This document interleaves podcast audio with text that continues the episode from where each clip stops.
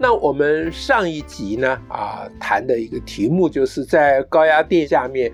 难道真的不可以使用手机吗？啊啊，上次我们比较从社会议题的角度了啊来讨论这件事情，今天我们将要从科学的，就是从物理学的角度来谈这件事情。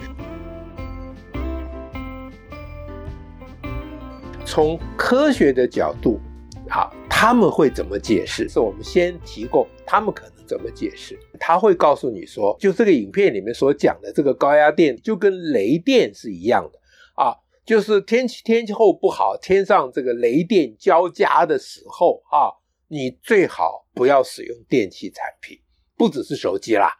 啊，因为有什么报道啊，有人啊在家里打电脑啊，外面闪电进来把他打死了啊，也有报道说有人在打电话。啊，在家里打电话，家里哦，不是野外哦。那呃，天上闪电啊，进就把他打死了啊。所以高压电这个啊，就跟这个雷电会伤人是一样的道理啊。通常他们会采取这个说法。那大家思考一下，这个说法跟影片里面谈的事情是不是同一回事啊？这个思考呢，就是批判思考啊，就是不能随便说一个什么我就得信啊。我得对于所有来的讯息都要啊采取怀疑的态度，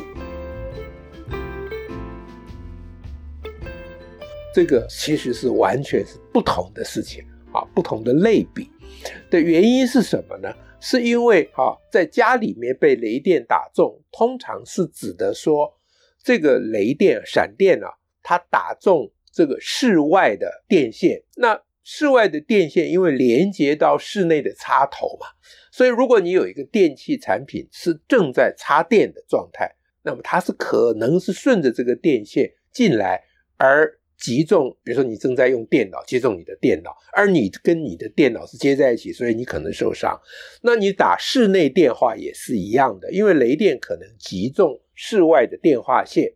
啊，那顺着电话线那个雷电的电流就进到。你手上拿着这个室内电话，那么你手上拿着它，那因为你跟它距离很近啊，所以它你就可能受伤。但是这并不表示你使用家电造成闪电，这中间的因果关系是不一样的。是先有了闪电啊，因为你使用家电而伤害到你。你不能说因为我使用家电，所以我被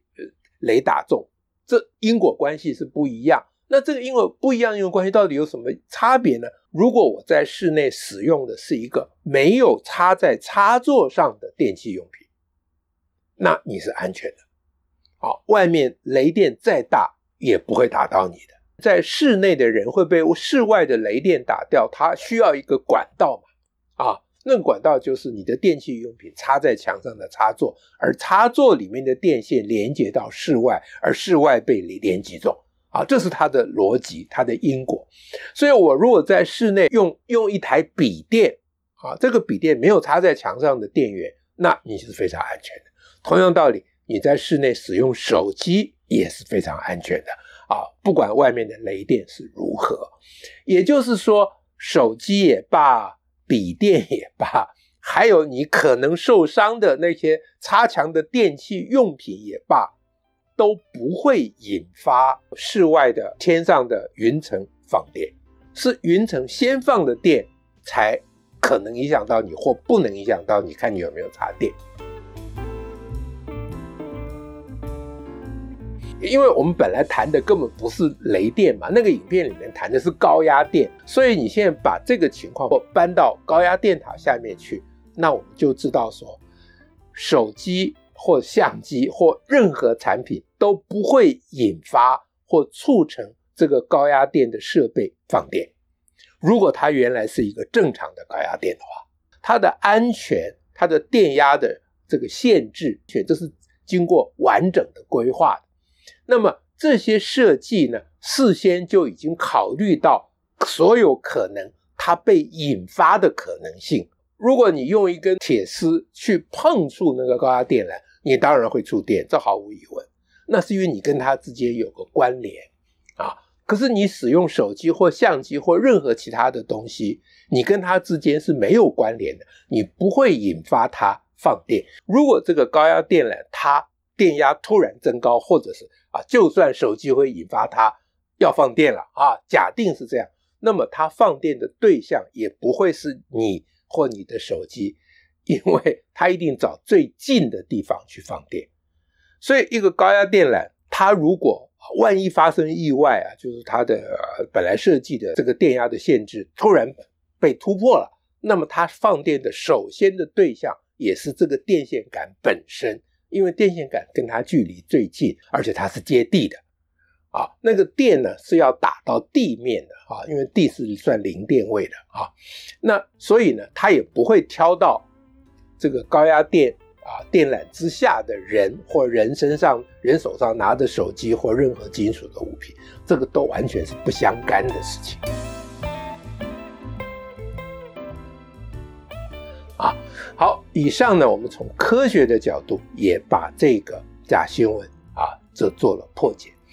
那最后呢，我们还再回到社会学的角度来看，如果它是一个真实的事情的话。因为我们平常并没有听到有这个事情嘛，啊，那它是非常偶尔发生的。那因此呢，任何人要报道这个特殊的事情，他应该要有人、时、地、物的